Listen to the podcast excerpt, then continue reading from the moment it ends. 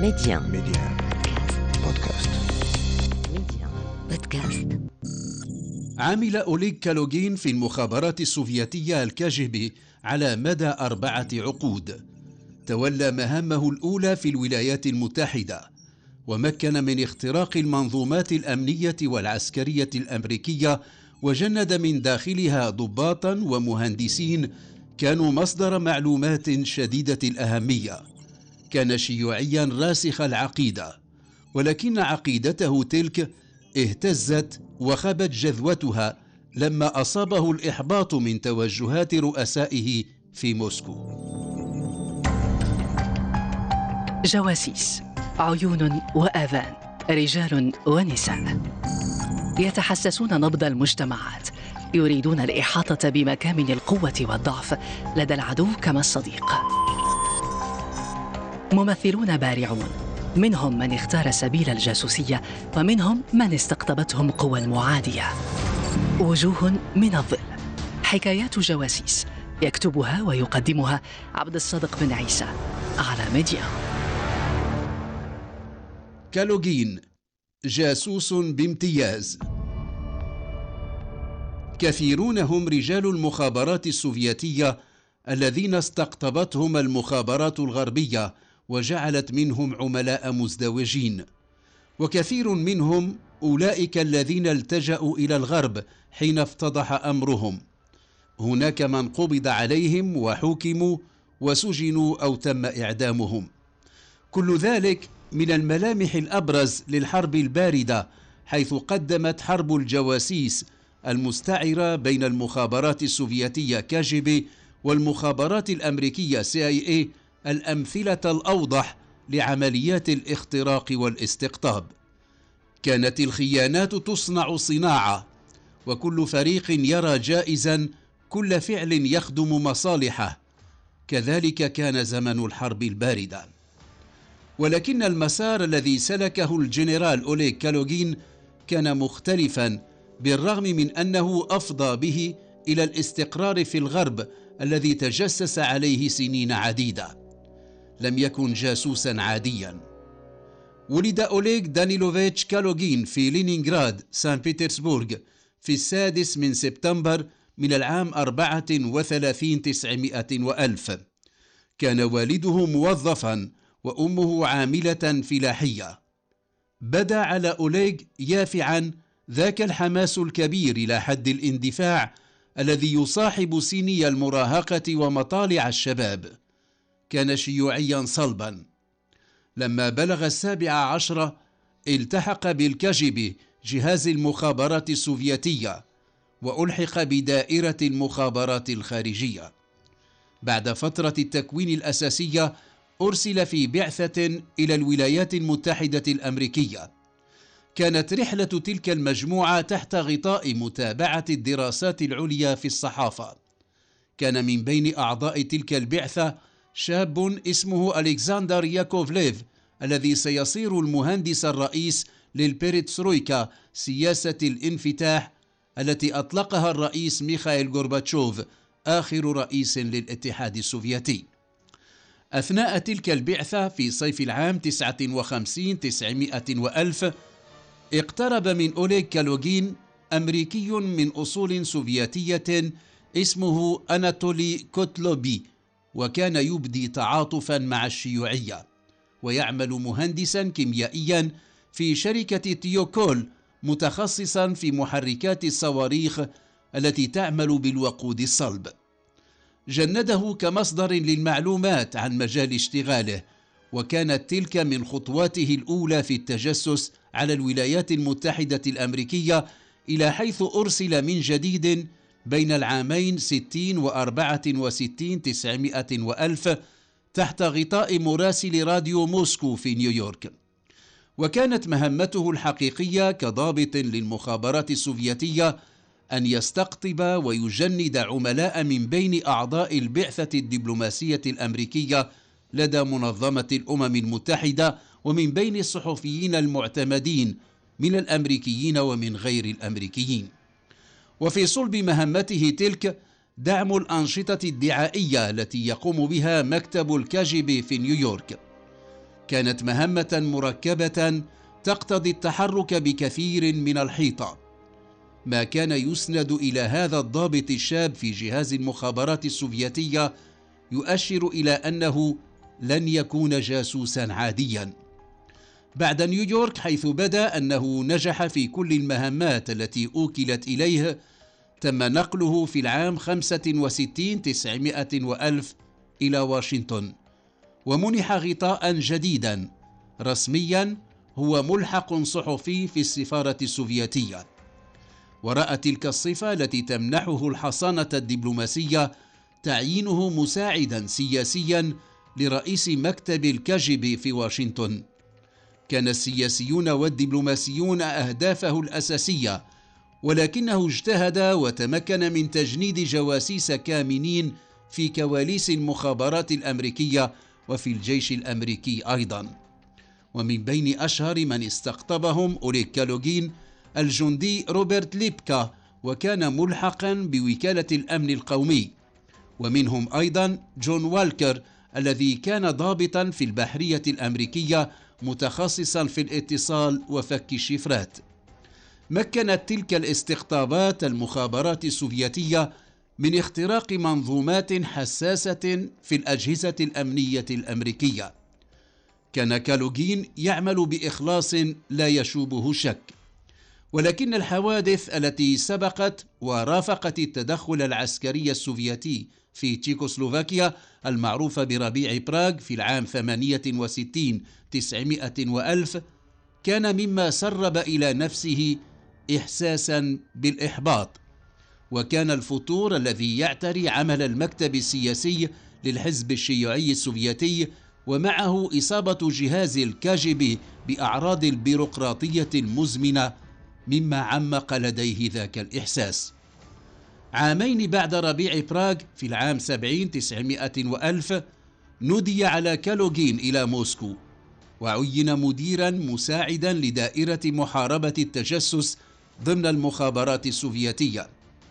من الأهداف الرئيسة التي رسمت لمهمته الجديدة أن يعمل على اختراق أجهزة المخابرات الأجنبية وأوساط المهاجرين السوفيات عبر العالم.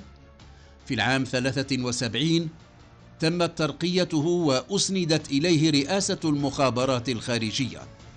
كان متفوقا في مساره المهني. في السنة التي تلت منح رتبة جنرال وكان وقتها الأصغر سنا من بين ضباط الكاجب ممن أحرزوا تلك الدرجة. في تلك الحقبة كانت المخابرات السوفيتية تلاقي صعوبات في تجنيد جواسيس غربيين بينما كان عملاء المخابرات السوفيتية يفرون إلى الغرب بأعداد متزايدة. وكان ذلك يستوجب القيام بما يردع من يفكرون في اقتفاء أثر الهاربين. ومن بين ما تم القيام به عمليات لاسترجاع من ينطون خارج السياج. وقد أشرف أوليغ كالوغين في العام 75 على واحدة من عمليات الاستعادة تلك. وهي عملية اختطاف العميل الهارب نيكولاي أرتامونوف المعروف غربيا بنيكولاس شادرين وكان عميلا مزدوجا. تولى كالوغين أيضا الإشراف على تسخير ديفيد هنري بارنيت وكان عميلا للمخابرات المركزية الأمريكية CIA ثم إنه كان شاهدا في واحدة من عمليات الاغتيال التي نفذتها المخابرات البلغارية.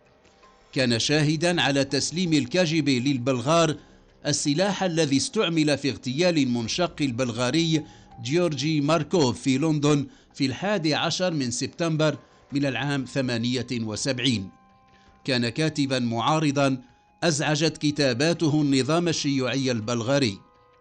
لم يكن النجاح وحده ما صنع مسار كالوغين في العام 79 تفجرت خصومة بينه وفلاديمير كريوتشكوف الذي كان وقتها من المسؤولين الكبار في جهاز المخابرات السوفيتية قبل أن يتولى رئاسته بين العام 88 و 91 900 وألف. بسبب تلك الخصومة مع كريوتشكوف أبعد كالوغين عن موسكو ونقل في العام 80 900 وألف إلى لينينغراد ليشغل منصب النائب الأول لرئيس فرع الكاجبي هناك. وكانت المهمة الرئيسة لهذا الفرع مراقبة الأهالي. لم تكن مهمة متناغمة مع مساره الاستخباراتي الذي كانت العلاقات الخارجية مجاله. لعل الذين أبعدوه إلى لينينغراد توقعوا أن يتمرد سريعا. كان يبدي ضمن نطاق ضيق من علاقاته أولا احتقاره للعمل الذي يطلب منه القيام به واحتد لديه الإحساس بخيبة الأمل من مواقف النومنكلاتورا نخبة الحزب الشيوعي السوفيتي والذين يدورون في أفلاكها. وكان يترقب فرصة تتاح له ليصدع بما يعتمل بداخله من نقمة. ولما تولى ميخائيل غورباتشوف رئاسة الاتحاد السوفيتي في العام 85 900 وألف وأخذ منحى الانفتاح والشفافية. الجلاسنوست والبيريتسترويكا ظن أوليغ كالوغين أن الفرصة التي كان ينتظرها حانت.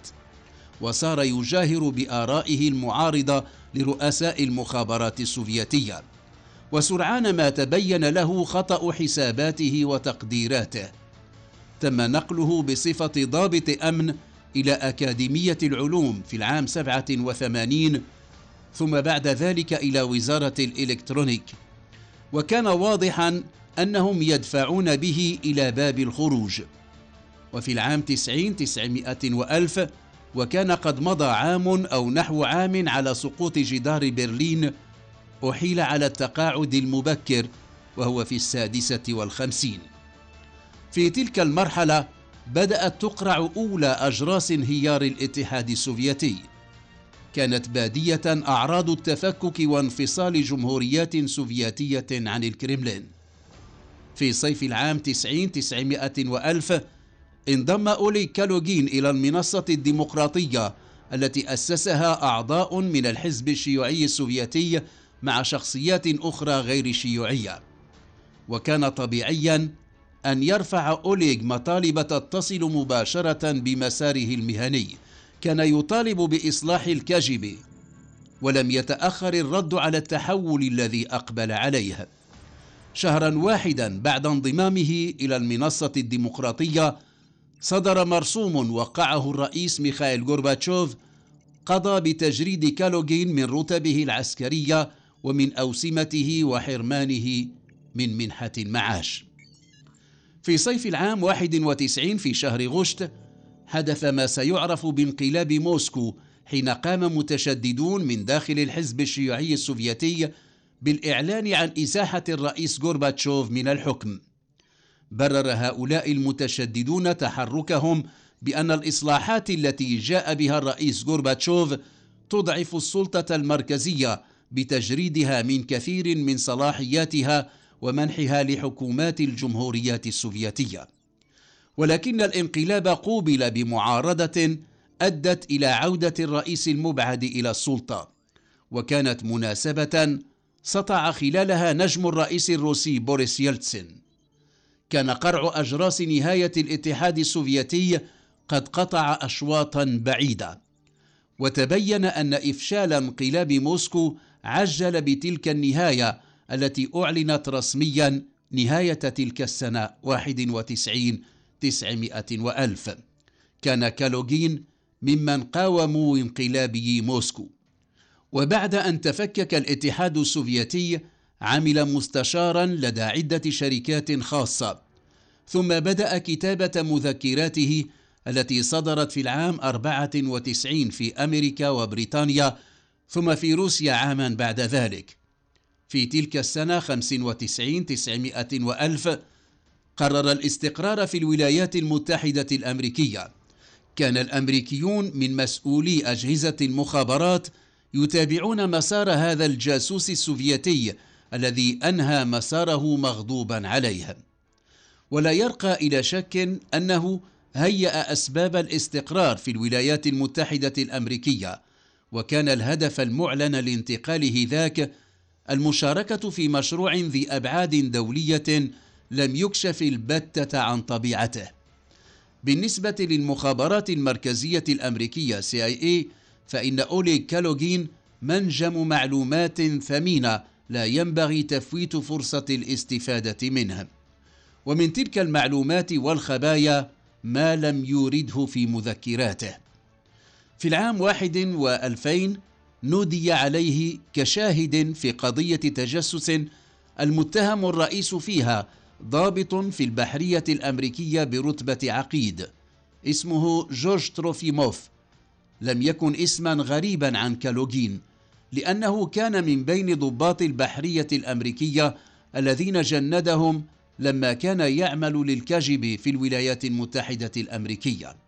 تردد قليلا ولكنه أدرك أنه إن لم يدل بشهادته فسيتهم بإهانة القضاء. أدلى بشهادته ضد العقيد تروفيموف الذي بدأ التحقيق حوله بعد أن فضحه فاسيلي متروخين وهو عميل مزدوج سابق للمخابرات السوفيتية فر إلى الولايات المتحدة الأمريكية.